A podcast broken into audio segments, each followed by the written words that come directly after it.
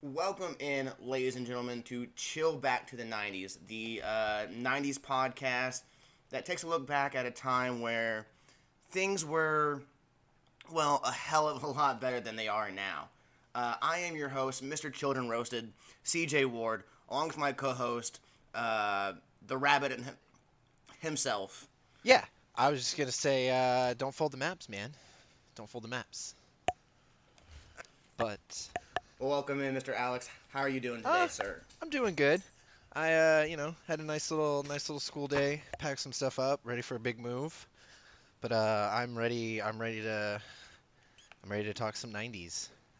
I'm ready to go back to, in the words of Lil Dicky, when it was fun all day and we got to sleep all night. And I texted you that earlier today. I was listening to that song and I was like, why does that one line hit so home to me? Like, that slept all night. Like, man, what is that like? I see. I was the opposite. In the 90s, I did sleep all night, and I woke up super early in the morning. Not much different than how I am now. Oh, yeah. No, I mean, like, I used to sleep all night, like, back in that time. And now it's like, I'm lucky if I get a solid 8 hours. So. Well, I've got my setup here. I've got a little hot cup of Joe. I have a Kool-Aid jammer sitting next to me, a Purplesaurus Rex. And then, sorry for coming in a little harsh on the intro.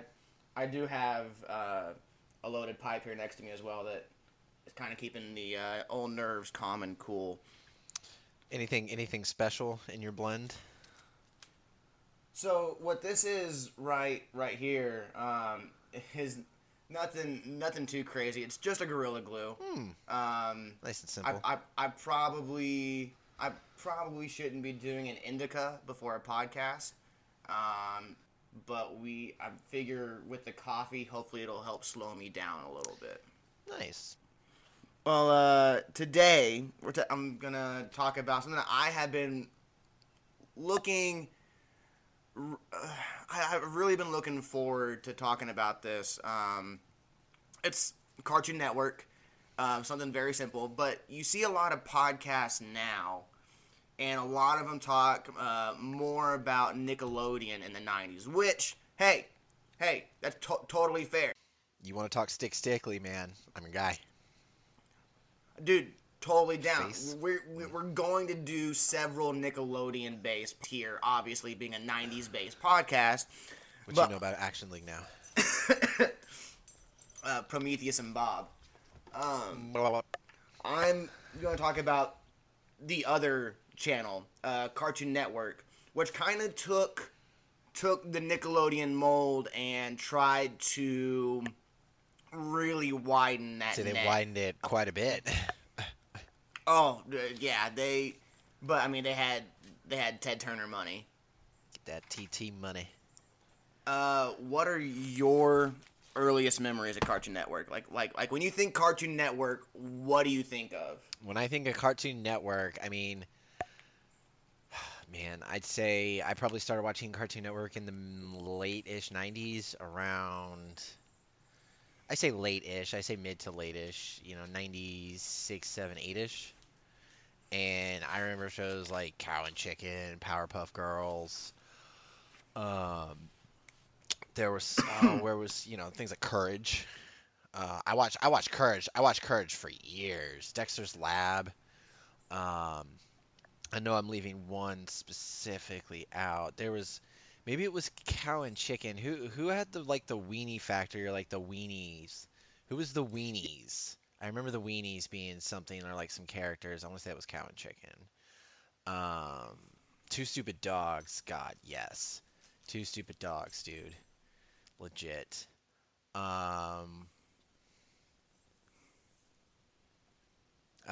Watched some Johnny Bravo. But yeah, I mean all the big mainstays. I was a big fan of all those for sure. I know there's some other classic ones that I'm sure you're about to rattle off. Yeah, I'm probably gonna jog some kind of memory cells here. For sure. So my earliest memories kind of go back a little bit further. For some reason, when I would come down here to my dad's. for some reason it was more Cartoon Network than it was Nickelodeon. Never really knew why. Just what it was. And I would get up super I would get up super early in the morning. So much to the point where my parents got tired of me waking them up. And that's actually what got them to put a small TV in my room. And so that when I woke up before everybody else, I could just sit in my room and watch cartoons. Life pro tip. And oh, yeah, right. Parenting 101. Parenting in the 90s. Put a TV in your kid's room, and they will leave you the fuck alone. I mean, it worked. So I would say my Cartoon Network memories kind of go back 94-ish. Mm-hmm. When I was watching it early on, it was definitely more of the Hanna-Barbera cartoons. Okay. A lot of A Pup Named Scooby-Doo. I love me some Scrappy-Doo. And a lot of Tom and Jerry. Okay. So... I watched some Tom and Jerry. I get down with some Tom and Jerry some summers. Hanna-Barbera, that's like old like Flintstones and Jetsons and stuff too, right? Yeah. I do remember watching my dad liked the Flintstones. I remember that was a show that I want to say that show used to play on Nick at Night. If I'm not mistaken, in the early 90s, am I wrong on that? See, you're right. You might be jogging some memories here. I'm not sure about its run anytime on Nick at Night. It wouldn't surprise me if it was a sitcom, but it being a Hanna-Barbera show, I don't know if it would have made the jump over to the Viacom. Over to Nick at Night. I feel like I remember in some primetime hours watching the Flintstones and maybe even the Jetsons with like my dad for sure.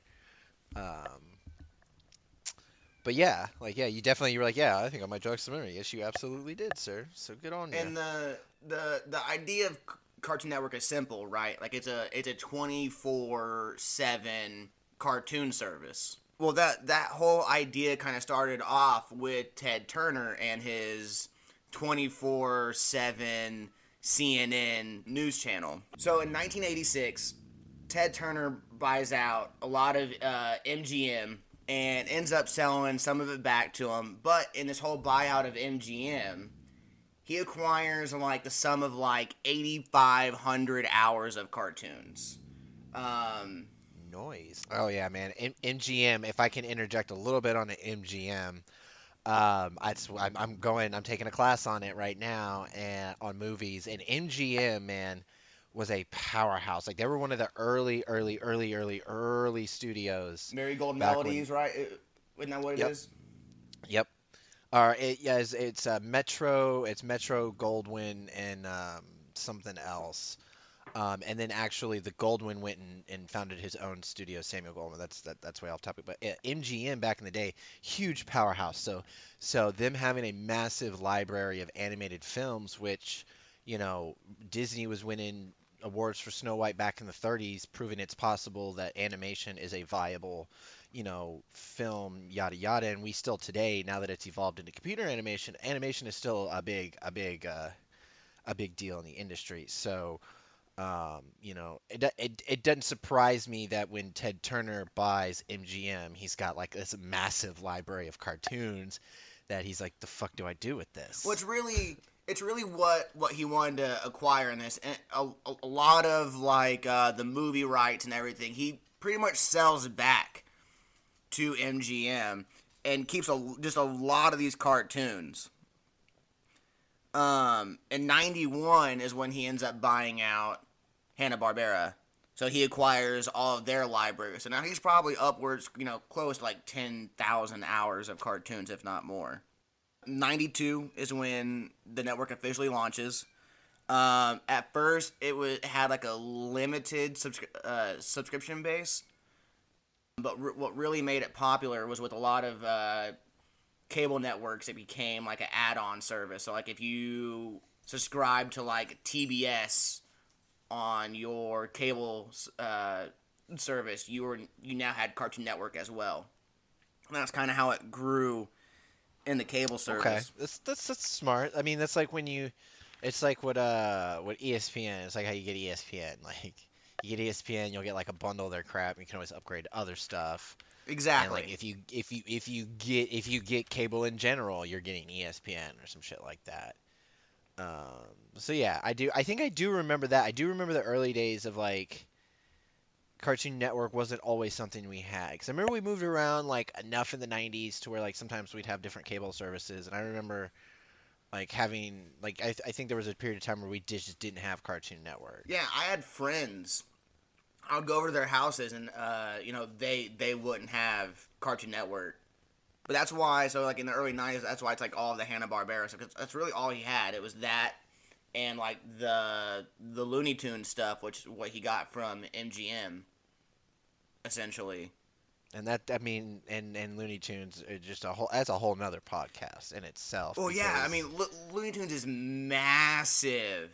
I've watched Looney Tunes probably pretty much throughout my entire life. Maybe not so much the last 10 years, but... a lot of these cartoons are, like, still mainstays for me today. Like, I still absolutely love Tom and Jerry. I mean, if we count Space Jam, I watch Looney Tunes, you know, quite often. I count Space Jam as Looney Tunes, yes. I watched Looney Tunes, like, yesterday. So... in its inception, you know, it has just this library of old cartoons. Well, eventually, you know, they need to start making more content. So they bring in two pretty popular guys within the industry in 1994. One being John... I'm going to butcher this dude's last name so hard. John Crickfalusi. You might know him as the creator of the Ren and Stimpy show. Okay. They brought in Fred Seibert. Now, Fred Seibert is from Nickelodeon, and he was pretty much like the guy who created some of the first Nicktoons. Huge instrumental in Doug. I love Doug, man. That's one of the... So they brought in, like, two, like, massive, like, powerhouse of guys of, like, early 90s cartoons. And they wanted, like I said, they wanted their own content. So they started the What a Cartoon Show. And... Okay. You've sent me... Now I can I lay a little teaser? What's absolutely. We gotta come up. What's I mean? We gotta have like a 90s version of a teaser. Since this is all 90s space, give me, like, what would a teaser be in the 90s? It's a little taste. It would be like a ad on, like, before your VHS. So it'd be like a coming soon to VHS. Coming soon to a cassette near you. You know, some bullshit like that. Yeah. Cut up some audio and insert it right there. But we have this. Little chat space that we'll talk about a little bit later, and you sent me a couple little I guess you were doing some research and you found a couple little nice things, and I was very surprised at what you showed me. Very interesting stuff, man. That What a Cartoon. Yeah, so I'm gonna kind of piggyback off of what you're saying. What the What a Cartoon Show was almost like an audition for these up-and-coming artists, much like the Liquid Television stuff on MTV. Copying almost, you know, the same kind of mold. And a lot of the cartoons that came from the What a Cartoon Show were kind of that early 90s, like, grotesque animation. And I'm going to pull these up and send them to you as well. But there was, like, a cartoon called, like, Yucky Ducky, where it was pretty much about this, like, gross duck. There was a cartoon, I think it was about two pigeons trying to either take away, like, a light bulb or something on a, an airplane tower. There's... But... A lot of these sounds ridiculous. It's super ridiculous, and like I said, that like '90s like super like grotesque style of animation. But yeah, one of the things that came out of it, you know, Seth MacFarlane sent in his thing, and I'm trying to remember. That was the one you sent me, right? Yeah, and I've got the name of it somewhere here. I guess I could just look into our little Discord, but. Where are you, the name? I know I have Seth MacFarlane here. Gotta remember shit. You didn't throw it in the 90s TV, because I don't see it there. Did you throw it into, you threw it into the back cave. Yeah, you threw it into the stock room. Larry and Steve. Yeah, Seth MacFarlane. Larry and Steve. But it's basically, it's Brian and Peter. Yeah. It's 100% Brian and Peter. So it's always kind of fun to go back and see some of the artists that submitted, but out of the What a Cartoon Show, came the unsuspecting pilots for like Dexter's Lab and Johnny Bravo and Cow and Chicken. These had little like shorts, and I can almost remember specifically. Like, the Powerpuff Girls, What a Cartoon, I believe, was, like, the Gangrene Gang. That makes sense. I want to say Iconic. The Dexter's Lab episode is, like, the first episode where, like, Dee Dee's always trying to push the button. Like, these aired on the What a Cartoon Show. Yeah. And they stuck and, like, holy shit, these cartoons are fucking awesome. So later on, they end up producing those. Other OG programming. There was this show, and I tried looking it up. It was called The Moxie Show. I have, like, zero recollection. Does not ring a bell. I even looking at it on Google didn't like, spark any kind of memory. But their very next thing was Space Ghost Coast to Coast, which is fucking iconic, bro. Love me some Space Ghosts. And it set the foundation of really of what they were they're gonna try and do in the later part of the '90s. But it was their shot at trying to aim at like a more adult audience with cartoons, and so they took up. I'm trying to think of it's Ghost Planet. Inc., and then it ends up becoming William Street. But this company, they take these spliced up images of like the Hanna-Barbera cartoons of Space Ghost and do a faux talk show out of it, a parody talk show, and it's amazing. The guest they get on there is incredible. I think I sent you the Macho Man one. Of him as his grandfather. That was fantastic. Wait, that was a dub? That wasn't like Macho Man actually there. No. That was Macho Man. Oh, okay. You're saying how okay, gotcha. I thought you were saying like somebody made a parody of it. No, that's like they gotcha. The show. You're talking about Space Ghost itself, gotcha, being the parody. Yes, and it was great. I love it, and there are just some just great bits, and if I could give it a modern, am I allowed to do modern comparisons? Yeah, modern okay. Compare away, bro. So I just and I've only discovered the first couple episodes, and I've been saving it because I don't want to just like watch it in passing. I want to sit down and watch it because they're fairly short episodes. There's a show called Harvey Birdman, Attorney at Law. We're gonna get to it soon. Yeah, for sure. But go ahead. Gives me Space Ghost vibes. And it just, like, it's all about this, like, superhero who's an attorney, and he actually represents, like, cartoon characters. And they're on trial for a variety of reasons, and it's just, it's silly and it's stupid, but it's really funny, and they use a lot of, you know, real-life stories and stuff. And it's, I think it's, like, a 2007 series, if I'm not mistaken. But it reminds me a lot of Space Ghost, and I just that parody parody of real life, just way of storytelling. It just cracks me up, man. And it ran for a long time. I mean, it ran from 1994 to, like, I want to say 99 or 2000. Like, what was his little enemy? What was the praying mantis' name? Didn't he get a spinoff?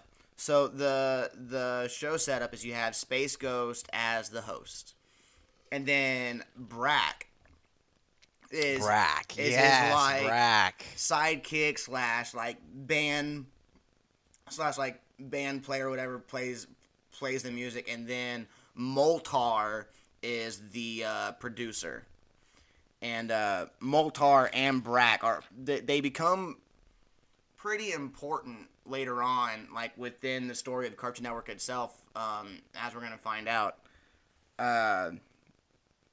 But that's like the whole show setup, and yeah, Brak later on gets his own show. Mm-hmm. That's hilarious. Several great guests. Obviously, you know, with me being a huge wrestling fan, I've gone back and looked at some of the old ones on there. There's one of Hulk Hogan in 1995 where dude, he looks stoned out of his mind.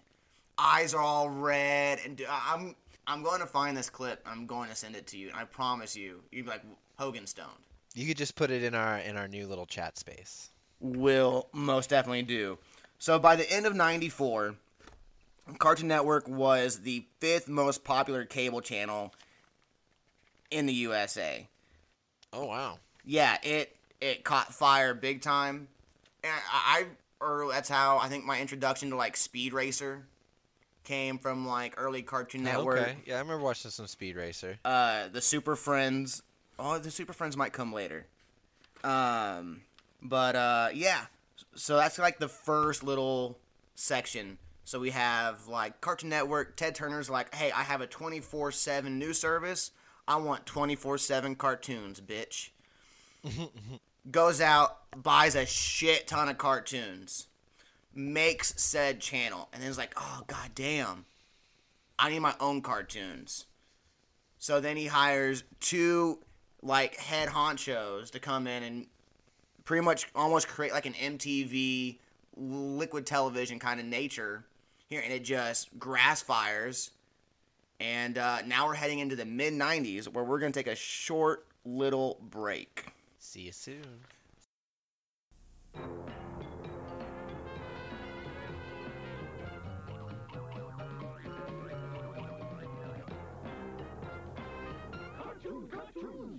All right, welcome back to Chill Back to the 90s, a podcast, like I said earlier, where we take you back to a most bodacious time.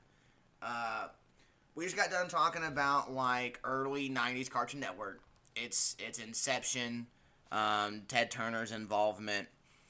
So Cartoon Network, like we left off, is fucking on fire. En fuego.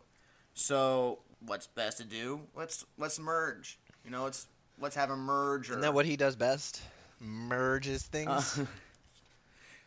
Only people on the highway merge like Ted fucking Turner. Be no fucking traffic in the world. October 10th, 1996. We have the Time Warner. Wait! Did you say October 10th? Yeah. So that was a couple days ago. Yeah. 1994, Warner Brothers kind of starts like the transition into purchasing 25 years ago Turner Broadcasting. October 1996 is when it finally goes through. Warner Brothers got like all back like their like pre-50s cartoons that they originally had before MGM sold those off to Turner in the beginning, and then all the movies that were done by Turner were owned by Warner Brothers, sorry, I'm messing this up. The movies were still owned by Turner, but Warner Brothers was in charge of like the sales and distribution of them all. Yeah, that happens. Warner Brothers ended up buying New Line and Castle Rock. Dun dun dun dun dun. And so all of this kind of research, and I'm going to get back to Cartoon Network here in just a moment. Laying a good base. But at the introduction of the Warner Brothers stuff, popped up a little nugget that I had fun with. So I'm an Oklahoma City kid. You're a Dallas kid. Shizzle. I have quite a bit of Oklahoma pride in me. Would you care to say that you have quite a bit of like Texas pride in you? I have a fair amount, but I'm not obnoxious. So there was this real estate company in Oklahoma City. They were originally going by the name of Tierco, the Tierco Group. Okay. They bought a dwindling amusement park called Frontier City. I know of Frontier City. So they purchased a Frontier City in 1982 for like $1.2 million, and with like no aspirations of going full frontal into the amusement park business, but they eventually acquire more amusement parks. One called Wild World in Largo, Maryland. Hey! In 1992, they changed the name to Adventure World. And then, where do they go from here? They acquire several... As a current resident of Largo, Maryland, I have no idea where that place is. Well, you're actually about to find out. So then they start acquiring more amusement parks. Some in like Cleveland and California and New York. Oh, does this go on to be what I think it becomes? Yes. In 1998, they purchased Six Flags. Hell yeah! Okay, so I had so yes, I have been there, and I rode almost all the DC coasters, and it's fucking awesome. So for a while, I love how this all ties into '90s, because like, man, you want to talk about some childhood shit, amusement parks? Like I've been to. Okay, go ahead, finish your story. So Oklahoma City, then they open Whitewater Bay. They open up some more. They start really. I think they just like start buying up just more amusement parks and then just slapping the Six Flags name on it. That sounds about right. But yeah, for a while, an Oklahoma City company owned Six Flags, and that made me feel good as an Oklahoman. Now, things don't seem to be going well. As I kind of scrolled through their Wikipedia, there's, like, talks of, like, bankruptcy, and it's not necessarily great for the artist formerly known as Tierco. But I thought of fun... Is it just because Six Flags isn't doing well anymore, or is it other financial reasons? I think it was other financial reasons. Six Flags now operates as their own group. I think still kind of branched off from that Tierco group, but they are their own company now. Warner Brothers has a large. I would say Warner Brothers has a very large stake in. This is all basing off of my recent trip to the Six Flags out in the Maryland area. And very heavy on the DC brand and very heavy on the Looney Tunes brand, both properties owned by Warner Brothers. Yeah, Warner Brothers originally bought Six Flags in 93 and then sold it to Premier Parks in 98. They must have taken a huge licensing deal. If they got back, yeah. It's probably a huge licensing because, I mean, like, there's a huge chunk of coaster. Like, I mean, The one in Arlington, Texas, I remember younger. It had a few. I remember it was Freeze. I remember when Batman opened, but the big ones was just really Freeze. And I remember when Superman and Batman came along. And now I guess there's another one out there. It's been so long, but there was a Batwing, a Superman, a Joker ride, a Harley Quinn ride, a Riddler ride. Robin gimmick. They didn't add those. Like I think they had like maybe like the Joker or something like that, but they didn't add like Mr. Freeze or the Riddler until the movies came out, though, didn't they? I mean, that may have been a big. I would say.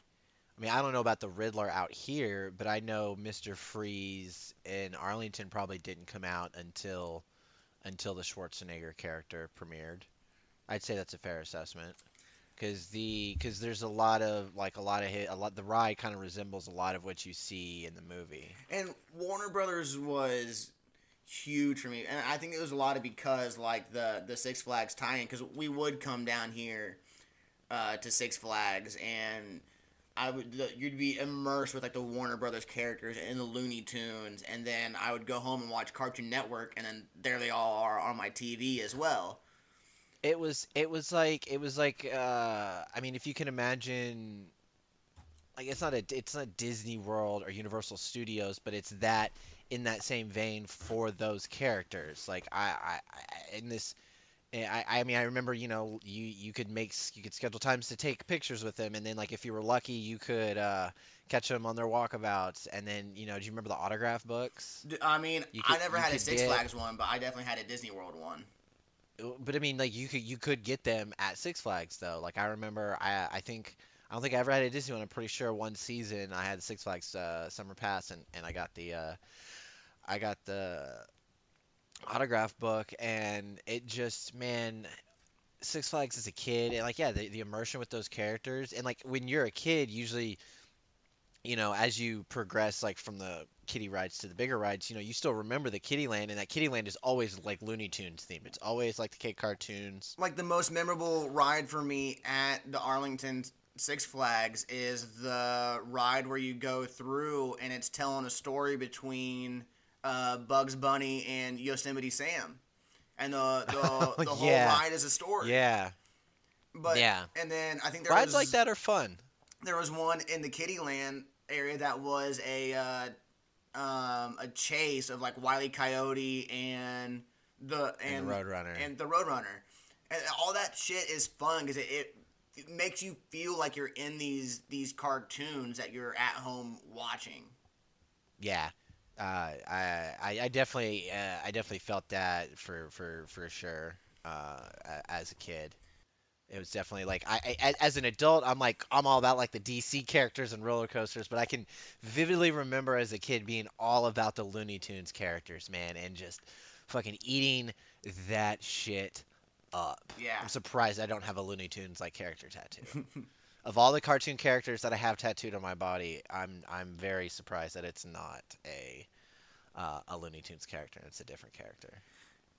Do you remember when I first started like really getting into watching like the old commercials on YouTube and stuff, and all the bumpers? And I told you that like I kind of gave you like my timeline of like how I saw like certain networks like becoming in popularity. And I said, like, the bottom half of the 90s, it was, like, Nickelodeon and, like, Fox Kids. And then later on, it was, you know, you see some of those shows jump from Fox Kids to Cartoon Network. Well, that's because of the Warner Brothers merger. The Animaniacs, being a Warner Brothers cartoon, comes over to Cartoon Network. It's fire. Fire. Animaniacs is, like, dude. To this day, I can sit down and watch it and just laugh my ass off. Good idea, bad idea. Hello, nurse.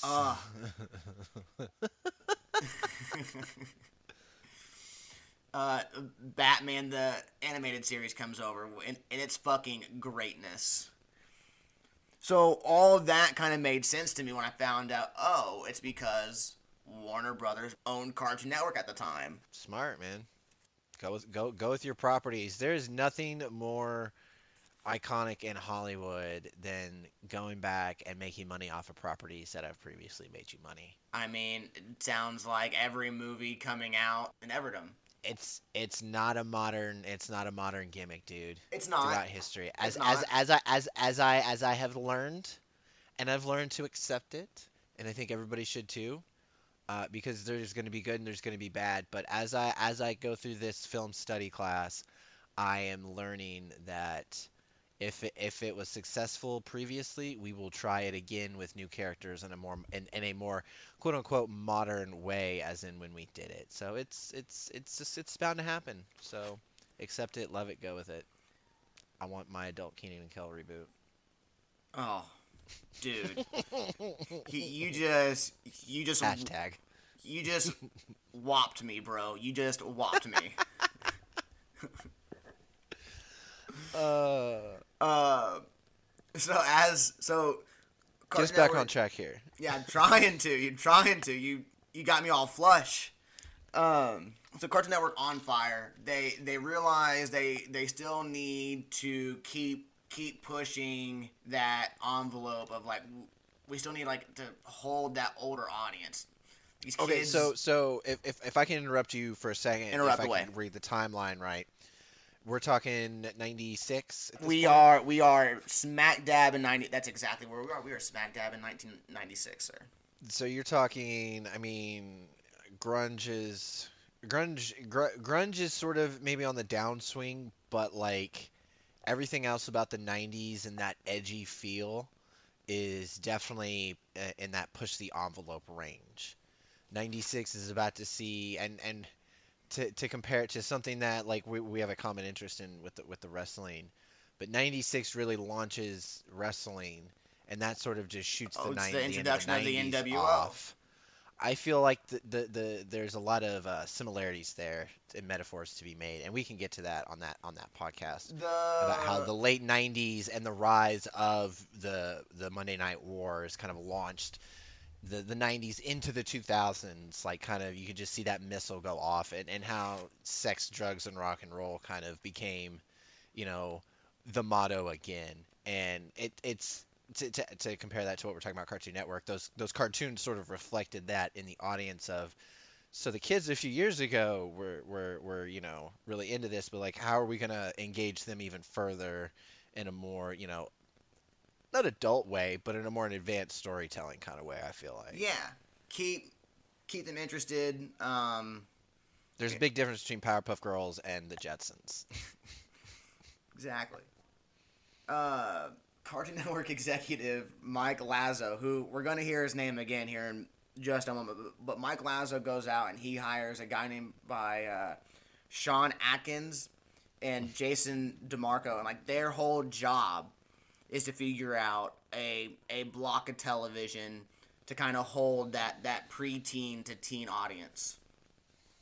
So on March 15th and 16th of 1996, they kind of have like a tryout for an idea like this, and they call it it's called the Superhero Weekend. And it was like a 2-day marathon of cartoons, and it was more of your action-packed cartoons. Like two of the ones that were mentioned were the Super Friends and SWAT Cats.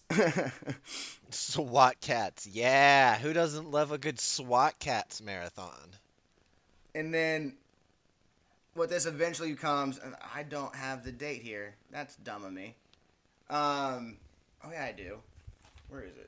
In September of that year, in September of 96, they end up launching Toonami. And what? Toonami goes all the way back to 1996? Toonami launches in 96, in September of 96. Oh, man.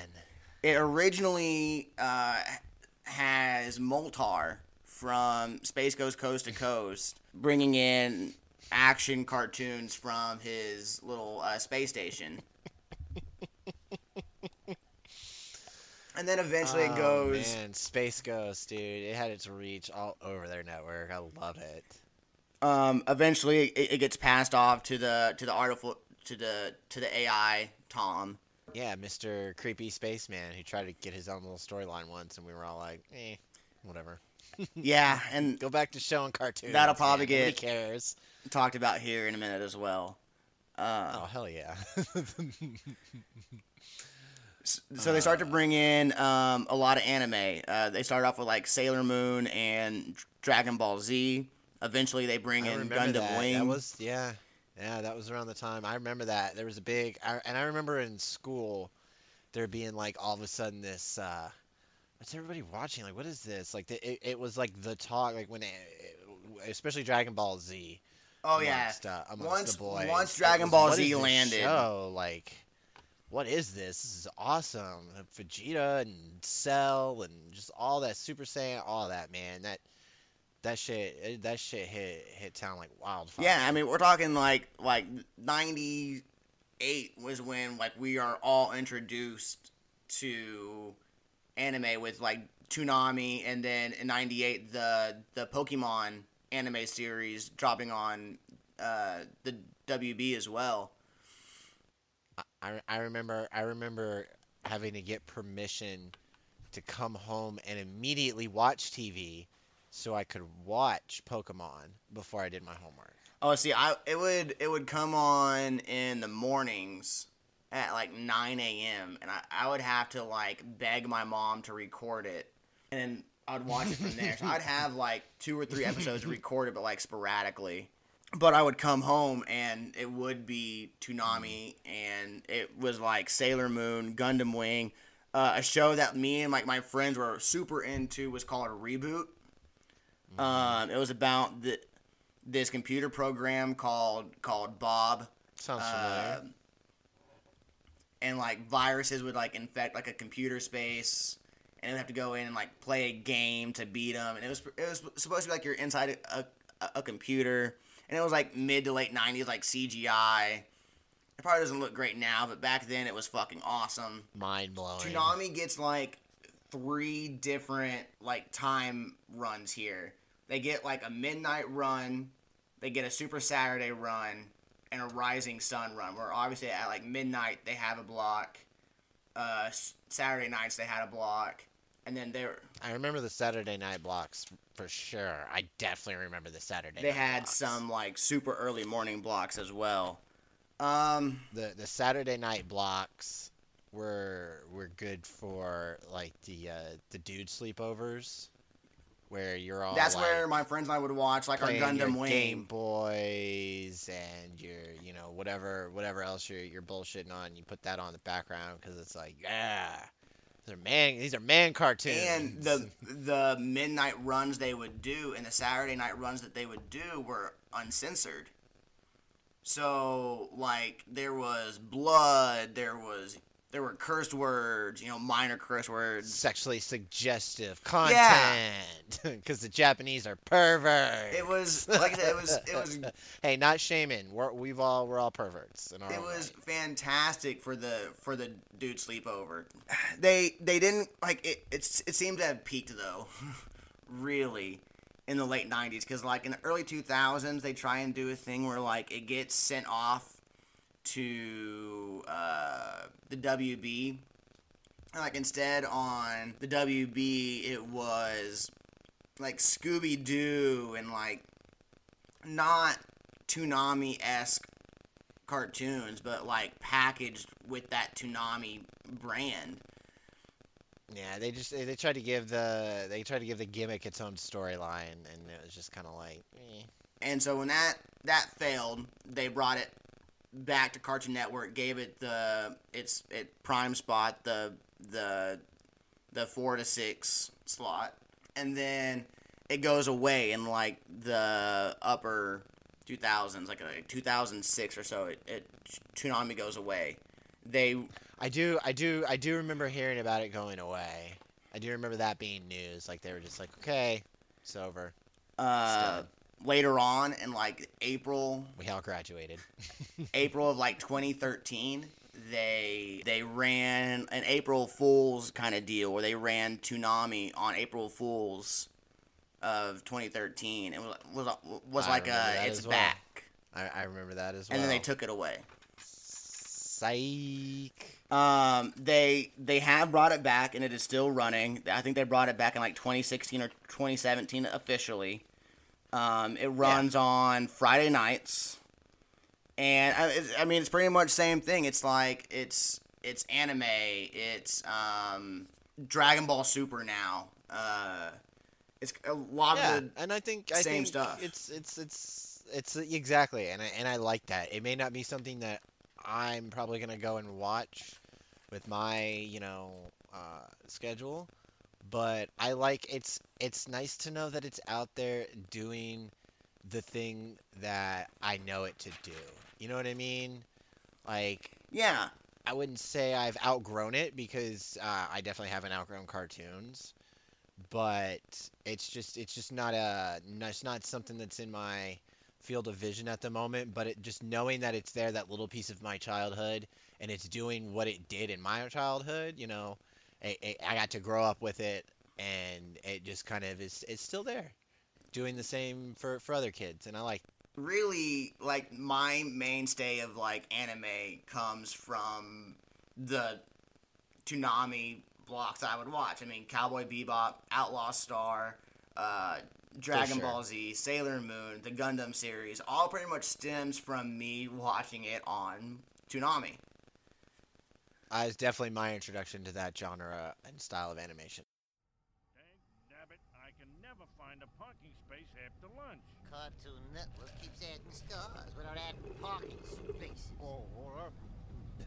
There's a space reserved for Papa Smurf. La-dee freaking da. Wise Papa Smurf, corrupted by his own power, can no leader go undated. Hey, fellas, looking for a parking space? You can take mine. Now this guy's a true hero. Could have sworn I parked in the Wally Gator F lot, or was it in boy? Now I remember. I flew into work today. Silly me. Oh, brother. Oh man, look, there's one. All right, boys, I need your foot power to help me gun it.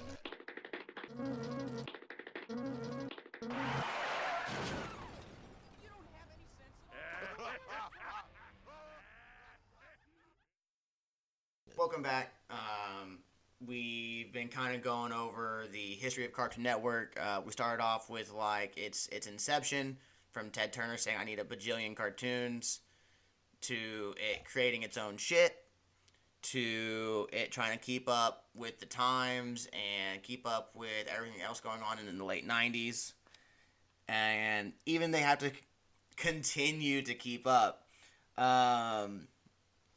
They want to try and hold another older demographic. So, Mike Laszlo. I mean, the kids in the 90s did grow up. Yeah, damn. And why? Why did we have to? I didn't sign up for that shit. I definitely didn't consent to getting older. Mike Laszlo, again, this dude had his hands all over. Yeah. That guy. He really toyed with the whole idea of late night programming a lot. Even off in the Toonami Space Ghost. There were old there was an old show called Oh Canada. That was pretty much What a Cartoon, but it was a bunch of, like, Canadian cartoons in this, like, compilation. So the year 2000 comes.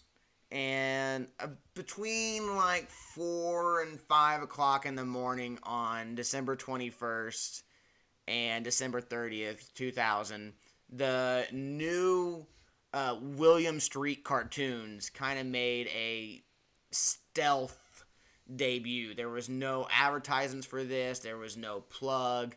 It just, if you were watching Cartoon Network at 4 o'clock in the morning, this is what came on. And I think it said in the TV guide, it even would say, like, paid programming or studio programming or something like that. They just didn't know what it was. But the cartoons that kind of stealthily made their debut are C-Lab 2021, Harvey Birdman, Aqua Teen Hunger Force, and The Brak Show. All unannounced. It's kind of a test run to kind of see how these shows went. Epic. And then, so it was supposed to. So Adult Swim was supposed to be premiered in April of 2001. There was a delay, and it started off on September 1st, 2001, with an episode of Home Movies titled The Director's Cut. And I love Home Movies. Oh man, that's an Adult Swim staple. Like, when I think of the first time I was exposed to Adult Swim, it's Home Movies. when I think back of, like, yeah, my Adult Swim exposure, it's like Baby Blues, The Oblongs, and Home Movies. And it was our introduction to H. John Benjamin and how great he is. Do you remember a time when you lived in a world where you knew Home Movies existed because you had seen it on TV, but it had just disappeared, and like nobody understood what you meant when you tried to describe this show? Yes, like the mid to late 2000s when it was just like no longer on Adult Swim, like when like Adult Swim is. But it was just gone. You couldn't find it anywhere. It just didn't exist. Like, I mean, DVDs, like this was the height of like the DVD era where like seasons and movies and like Blu-ray was starting to make a push and all of this stuff. Like people were like, DVDs are like, oh. And like I just, but like, and nobody seemed to have watched it. And just like you were like, I always felt like I was like that one person who like, and then I found you, of course, but like nobody knew what this show was. And then like one day it like reappeared. And then it's like it's been on TV for the like ever since H. John Benjamin blew up with Archer. I'd say for the last like 10 years, you can find it sporadically on Adult Swim. Like I'm pretty sure I saw it on TV a couple weeks back, just browsing. Well, now it's on HBO Max, and you can watch it in its entirety, and it's fantastic. Exactly. There you go. Like we said, like you can't really like describe that show to people. I mean, you can't, man. Like, what is that show? It's like a show. H. John Benjamin's own fever dream. There's a kid. He wants to be a director. The animation's all squiggly. The animation is terrible. It's like if I drew a cartoon. The first season of Home Movies is in, I think, what's even termed squiggly animation. But then it ends up being Flash animation later on. Smart. God, that's if you want to. I mean, we're a little past the '90s decade when we're getting into Flash animation, but I do love. You know, what you're showing me though is ever since we were kids, Cartoon Network was doing what it could to evolve with the times and keep our tastes and interests in mind, to where to this day, like it's still a relevant and popular, you know, deal between Adult Swim and its daily content, and it's, you know, it's even got its own little primetime block of like shows that it's had dedicated viewers of for, I mean, decades. So, you know, props to that. And I even have to correct myself here. I thought I stumbled across Cowboy Bebop on Late Night Toonami. No, apparently Adult Swim even dabbled in the anime section as well, because I have it here in my notes that Cowboy Bebop was the first anime to premiere that night on the Adult Swim block. Okay, so it was a part of that. It was a part of that block. Do you remember, and I could be wrong on this, like, so you said that Adult Swim had premiered at this very, very random and early unannounced time. Was there a time that Adult Swim just, like, it didn't have, like, a time slot where you just couldn't ever figure out when it was going to, like, sometimes it would start at, like, 2:30 in the morning, and other times it wouldn't start till, like, 4:30 in the morning? I don't know about that, but there's definitely a reason why there were some nights you could find it and some nights you couldn't. Yeah, because I do remember, like, watching some stuff, and then, like, I go back a night or two later, and I'd be, like, same time, same channel, and, like, it's something, like, not that, and I'm like... So Adult Swim, okay, it was initially only on Sunday nights, and then there would be a re-airing of the Sunday night broadcast on Thursday night. Maybe that was it. So I mentioned Home Movies and Cowboy Bebop were on that September 1st. September 9th, the next week, is when Aqua Teen Hunger Force officially premiered. Great classic, something that series I have on DVD. Oh, dude, I've got first season at least. I don't have the whole, but yeah, I've got. Man, I had like a hurricane of thoughts hit me at once there for a second when he said that. I've got Aqua Teen Hunger Force on DVD. I have both seasons of Harvey Birdman on DVD. I love Home Movies. I go back and watch it on HBO Max. You earlier had mentioned Harvey Birdman, and it's like how they continued to take that like repurposing of like old Hanna-Barbera cartoons. Well, that just continued with Adult Swim, with the Harvey Birdman, with C-Lab was also that. So Adult Swim then takes fucking fire, and you start seeing like I need to pull these up, but there are huge advertisements that involve Adult Swim characters. 1-800-CALL-ATT, Dr. Pepper, Coke, Dodge Ram, Quiznos, a Verizon commercial, all use Octane Hunger Force characters or like some form of Adult Swim character in their advertisement. So you, I remember the Aqua Teen characters being used. So just like so much popularity is on fire, and they haven't even done their big thing yet, which is in 2001. They obtained Futurama's exclusive syndication rights. Big bucks. Yeah, they Adult Swim became very common to take a lot of canceled TV shows, like Home Movies was originally supposed to be on UPN. Did you know that? I did not know that. That is awesome. That is awesome. So they became quite famous for just take like the Oblongs was another one. Will Ferrell loved the Oblongs. My wife loves the Oblongs. She wasn't sure it actually existed. She had that is her Home Movies. Like, she described it to me one time. I knew exactly what she was talking about. She was like, nobody has ever confirmed that. Like, I wasn't sure if it even existed, if I'd even seen it, if I was going crazy. I was like, oh, it's your Home Movies. That's awesome. I love that just got brought up in this podcast. See, that's what this podcast is for. Bringing back, like, amazing memories and, like, you're like, oh, shit, oh, yeah, that was a thing.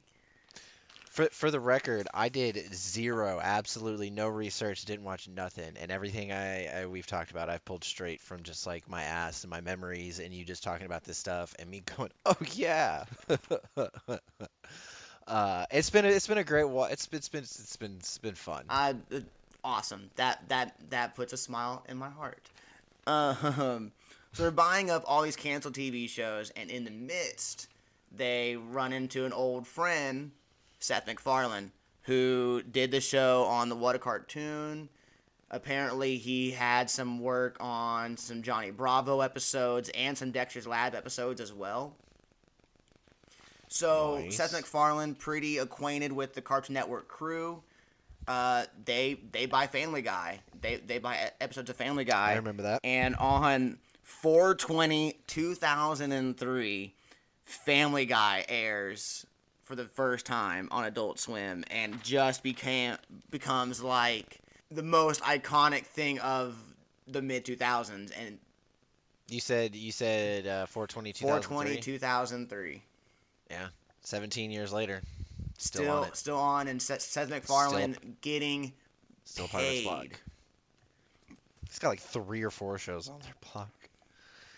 Oh man, yeah man, Seth MacFarlane, dude, He definitely found his niche, and he sold a fair amount of cartoons, and props to him.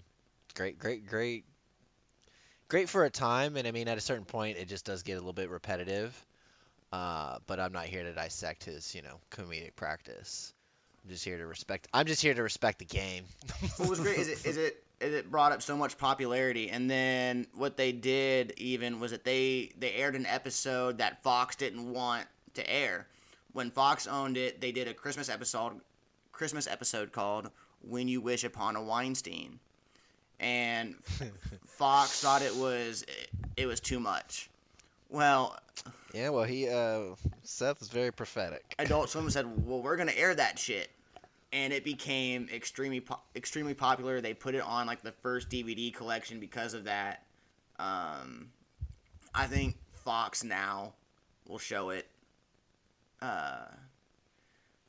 And yeah, that pretty much took over. I honestly, there wasn't a whole lot on like Cartoon Network proper in the early to mid 2000s that I was really watching. It was mainly either Dragon Ball Z and the Majin Buu saga during Toonami, or Family Guy and Futurama at night.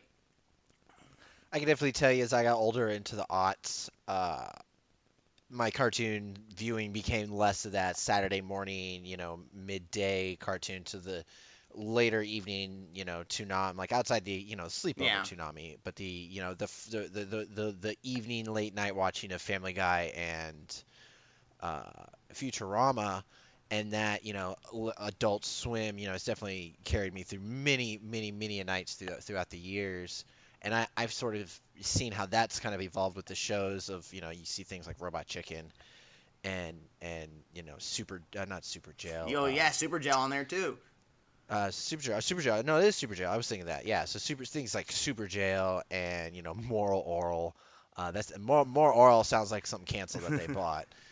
But Tim and Eric. Back to that like Liquid Television kind of feel for a while in their cartoons, and then let's have a late night block for the adults. Tom Goes to the Mayor, Squidbillies for sure. I definitely remember the Squidbillies. Now, I don't know if you're gonna go too much into this, and I want to see if I'm being a little prophetic here, because these aren't shows that I watch, but things like The Amazing World of Gumball and Steven Universe and Adventure Time and Regular Show. What they basically kind of restarted their cycle, right? Where they were like, okay, we spent the 90s and the aughts building this audience, and now we've got them hardcore locked in with Adult Swim. But now there's the young kids coming up behind them. How do we get them locked in, and then what's the transition from there? And it definitely seems like the shows that I just named off are part of that generation, because like I get the allure of them. They're not shows that I'm going to watch. I may find some of the jokes funny from time to time, and the memes and whatnot, but I just, like, when it comes to certain cartoons, like, I'm not going to invest a certain amount of time into those specifically, but I get the merit behind them, and like all for Cartoon Network for being able to create a whole nother generation of kids just like me, because I definitely remember when I worked at the movie theater, those were the shows from Cartoon Network that the kids that I worked with, you know what I mean? That's what they watched. They got the little bit younger with us with like Adventure Time and like Steven Universe, but now, dude, it's all about that Teen Titans Go and like Cartoon. Is that the new one? See, I don't even know what Cartoon it is Network now. Runs is Teen Titans Cartoon Go? Network runs that Teen Titans Go train hard. And I'm not gonna lie. It's a good property to have, man. It's reliable. I watched the movie, and the movie definitely had me cracking up at points. I don't watch the TV show at all. I heard it's good. The movie had me laughing my ass off at points. Besides that, is that the one Stan Lee makes a cameo in? Stan Lee does make a cameo in it, yeah. Okay, yeah. Adventure Time, I was never big into. My girlfriend really likes Steven Universe. And she fair younger. She's about 6 years younger. But it's enough to break that generational gap, I feel like, given the 80s, 90s difference.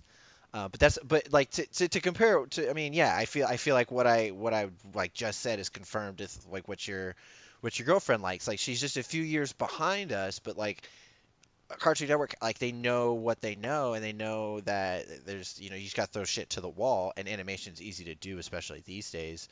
But find what is successful, and just build the brand, and just drive that shit home, and air that shit every single goddamn day in the same exact order at the same exact time. So shows that like what would you say are like your like top Cartoon Network shows? I'll give you mine. Like when I think Cartoon Network shows, I think my top five would be like Ed and Eddie. Dude, how have we gone? Dude, we went this entire fucking episode, and that's the first time we mentioned Ed and Eddie. Shame on us. Shame on us, dude. Shame on us. Mainly because I because I do whole like Ed, Edd n Eddy is like one of my favorite cartoons of all time. I do plan on doing an Ed, Edd n Eddy show. It's kind of the reason why I didn't dive super deep into it now. It should have been mentioned because it goes on my Mount Rushmore of Cartoon Network shows. But say Ed, Edd n Eddy, Dexter's Lab. I'm trying to think if I should include Toonami stuff or not. Keep it strictly to the 90s, since we'll do anything that premiered in the 90s. You want to keep it to the 90s? I'm going to put a rule on you. And you said a Mount Rushmore, so that gives you two more. There's your rules. What are the rules? What are the rules? I have... That's another podcast. Eddie, Dexter's Lab. Damn, and it doesn't hold up to me much now, but I watched a shit ton of it in the day. Cow and Chicken. Two Stupid Dogs. So that's your four. That's your four. Cow and Chicken. That's another one. That's the one. That's one I was thinking of. I think that's the one with the weenies. Yeah. Yes. They love the roasted weenies. It's all about weenies, and I remember the way the sausage had its little tied ends. The devil with a huge red ass. Yeah, it probably doesn't hold up much to me now. I don't know how much I could probably watch of it now. It's also October, and we didn't mention Courage the Cowardly Dog a whole lot. So you're going to go with your four of Dexter, Ed, Edd n Eddy, Dexter, Cow and Chicken. And Two Stupid Dogs. Okay, so I'm going to go Courage, because that's one I watched a lot of that. And I'm going to go Flintstones. I know it's not a 90s cartoon, but it is a cartoon that aired in the 90s. And that is something I remember watching with my dad. And that's you know, those are the memories you have, and those are the memories you hold dear. So that's yeah. I remember that and connect that with family time. So I got two more, man. I gotta go Powerpuff Girls, Mojo Jojo, iconic villain. That was one that there's very few times I can remember I gotta be home to watch this show as a kid. I remember asking an adult hey, I have to be home. As a child, when you have to ask an adult permission to do something, I need to be home so I can watch a television show was always really hard. So, but I remember Powerpuff Girls was hey, Fridays, I got to be in front of a TV at this block of hours because there's a set of cartoons coming on, and Powerpuff Girls was always the main one for that. They had a badass Flash game on the Cartoon Network website called The Fast and the Flurriest.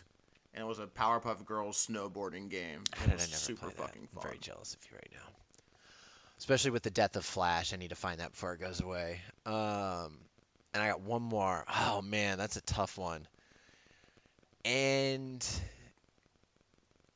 I'll go a little too long. Oh, fuck, man, that's a hard. I got to put the last one in. And just for legendary status, Dragon Ball Z. I may not have stuck with it all the way through, but I do have the first two seasons on DVD, and they are great to watch. They're really fun to go back and watch, minus all the Master Roshi stuff. My favorite. I've ranted enough on that. It's in a category. It's got if it's an anime, I'm going to pick up and randomly watch an episode of that. I don't have to be worried about storyline. I'll pick that. So, yeah, Dragon Ball Z, Powerpuff Girls, and then Flintstones. Meet the Flintstones. Have a yabba dabba due time. So Flintstones did definitely have a stamp in the 90s, and we'll for sure get there later on with some fast food talk and some movie talk as well. I know a lot of it had to do with John Goodman, but I know I do remember being exposed to the cartoon well before being exposed to the movies. Oddly enough, the Flintstones is what I used to use because it would come on. That and Scooby-Doo would come on that 9:30 block. And that was what my recall button was set to when I would be watching South Park without my parents' permission. Lucky, I never got that opportunity. I was always banned from South Park until I lived on my own. Now it's yeah. That kind of wraps it up. I mean, we did Cartoon Network. We'd cover a solid 14 to 15 years plus of Cartoon Network. I mean, it's still on today. Shows we were still watching. Toonami still on today. Family Guy still on there. You won't see Futurama as much, but the rest of the Seth MacFarlane property. So, I mean, pretty much the 90s, man. They took over cartoons and figured out how to keep us coming back. Yeah. So awesome. That covers one subject of the 90s. Hopefully next week we are inspired enough to come back for another. And I guess like you said, let's tie a bow on it. I am Mr. Children Roasted, CJ Ward. You can find me on Instagram at chilledandroasted89. If you have your own Mount Rushmore of Cartoon Network shows and want to send them to me or us or the show, The Royal Eye, you can send them to childrenroasted89@AOL.com, and I will take a look at those. If you want to follow me on Instagram and look at old 90s stuff with me, old 90s video games, old 90s advertisements, pretty much anything 90s, my Instagram is childrenroasted89, same as the AOL. That's all my plugs right now. You, sir? But I'll just go with the more modern Twitter, since, you know, Mr. AOL over there. I came prepared. I know what my Twitter handle is, sir. I'm the, we do another little show about a little 90s sitcom called Seinfeld. It is also under construction and a work in progress, but we do have some episodes up, and you can find some Seinfeld chatter, specifically at @this_is_the_show. That's on Twitter. And then I can be found specifically on Twitter, rabbit_is_wise, and make sure you substitute that first I for a 1, because, you know, I'm the wise rabbit and you don't fold the maps. I will go ahead and be kind to everybody and go ahead and just link all this stuff within the description as well. Please, as this is episode 1, we are still looking for any kind of feedback, so please subscribe, rate, comment. If you like us, tell us why you like us. If you think we suck, tell us why you think we suck, so we try not to suck in the future. Thanks for chilling in the 90s with us, guys, and chill.